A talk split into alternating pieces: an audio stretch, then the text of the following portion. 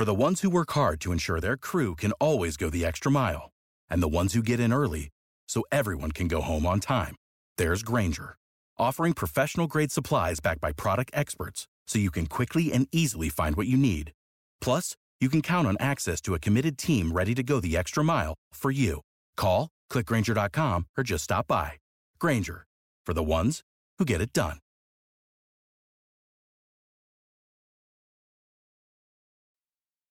Hello, and welcome to another edition of Play Me or Fade Me. And thank you for joining us as always.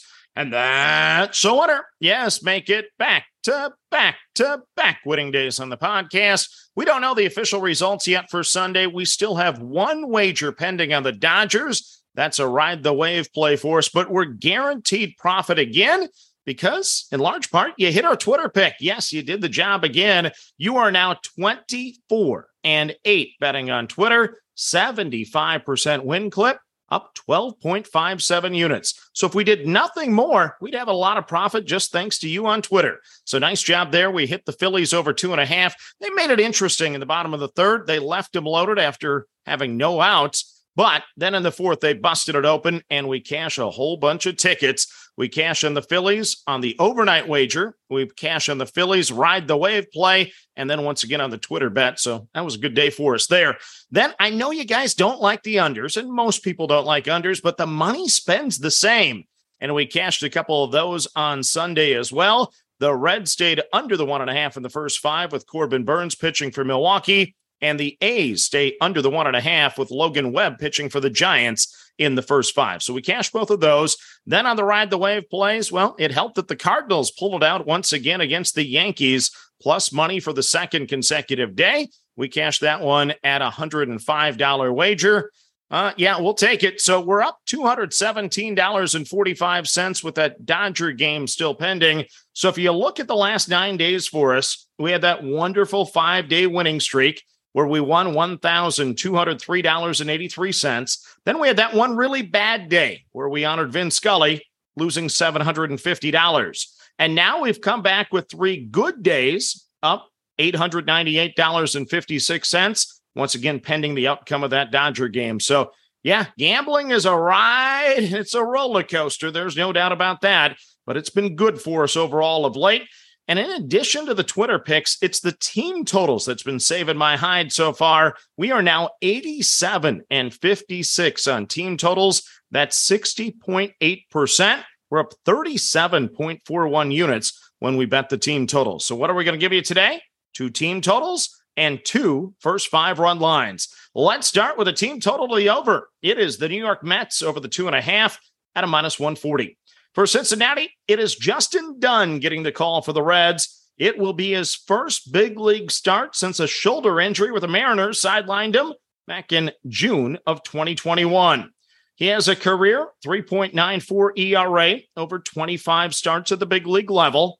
Shaky numbers in AAA this year, though a 6.92 ERA and a 1.81 whip over just 26 innings pitched. Now, the former number one pick gets to face the team that drafted him. The Mets are the fifth highest scoring team in baseball, the second best hitting team against righties. So I'm going to grab the Mets over the two and a half in the first five at a minus 140. Next up on the card, no line available yet, but we're going to play a first five run line. It is the Chicago Cubs over the Washington Nationals. Yes, and the Nationals seem to be on auto fade right now. Today, it's Anibal Sanchez going for the Nationals. He has a 7.65 ERA and a 1.50 whip over just four starts. He's given up three or more runs in all four starts, and he had a four plus ERA in the minors this year. Meanwhile, for Chicago, it's Keegan Thompson on the bump for the Cubbies. He has a 3.48 ERA and a 1.27 whip. Last seven numbers are just fine with a 3.79 ERA. His home numbers at Wrigley, well, they're excellent with a 2.50 ERA. Couple bad starts of late against St. Louis and New York have inflated the numbers a bit, but this is Washington today. The Nats are 26th in scoring, and that was with Soto and Bell for most of the year. The Cubs hitting numbers are mid pack, but Sanchez might be just what the doctor ordered at Wrigley. I'm going to back the Cubbies in the first five of the run line over the Washington Nationals. Next up on the card, it's a first five under. I got to get it under on the card. We're going to play the LA Angels under one and a half at a minus 115. For Oakland, it's Cole Irvin toeing the rubber for the A's. He has a 3.04 ERA and a 1.06 whip. Last seven have been excellent with a 2.68 ERA and a 0.79 whip. Home numbers are great year to date a 1.73 ERA and a 0.90 whip. I love anything sub one with a whip, by the way. Last time out was at LA, six innings and three runs. The Angels are the fifth lowest scoring team on the road. The Coliseum, as we know, is a pitcher friendly ballpark. I'm going to take the Angels under the number in the first five, under the one and a half at a minus 115. Next up, it's another run line and no line available yet. We're going to back the Arizona Diamondbacks over the Pittsburgh Pirates. For Pittsburgh, it's Tyler Beede making his second start of the year, 24 overall appearances. He has a 3.89 ERA. One start against Milwaukee last time out, one and a third innings, four runs. Career big league ERA of a 5.06 over 167 innings. Career minor league ERA of a 4.31 over 559 and a third innings. For Arizona, it's Zach Gallen on the hill for the D backs. He has a 3.31 ERA and a 1.04 whip. Last seven, not as good with a 4.24 ERA. Home numbers this year, though, are solid with a 3.23 ERA and a sub one whip at a 0.92. One start at Pittsburgh already this season. He lasted six innings and gave up two runs. The Pirates are the third lowest scoring team on the road, the third worst hitting team against righties.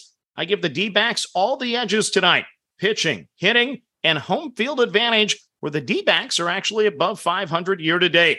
Arizona is the play in the first five on the run line. No event excuse me, no line available yet. We'll post it in the show notes once it goes official. Then our ride the wave play. We're on the New York Mets over the Cincinnati Reds at a minus 280. Once again, that is Bassitt against Dunn in that matchup. So now that I'm all tongue tied, have you all confused? Let's recap the card for a Monday. We start with our first five over on the New York Mets over the two and a half runs at a minus 140. We have a first five run line on the Chicago Cubs over the Washington Nationals. No line available yet. We have a first five under on the LA Angels under the one and a half runs at a minus 115. We have a first five run line on the Arizona Diamondbacks over the Pittsburgh Pirates. No line available yet. And then we have a ride the wave play on the New York Mets over the Cincinnati Reds at a minus 280. So that's your card for a Monday. As always, manage that bankroll. Don't chase money. Have fun and let's cash some tickets together. Good luck, everyone.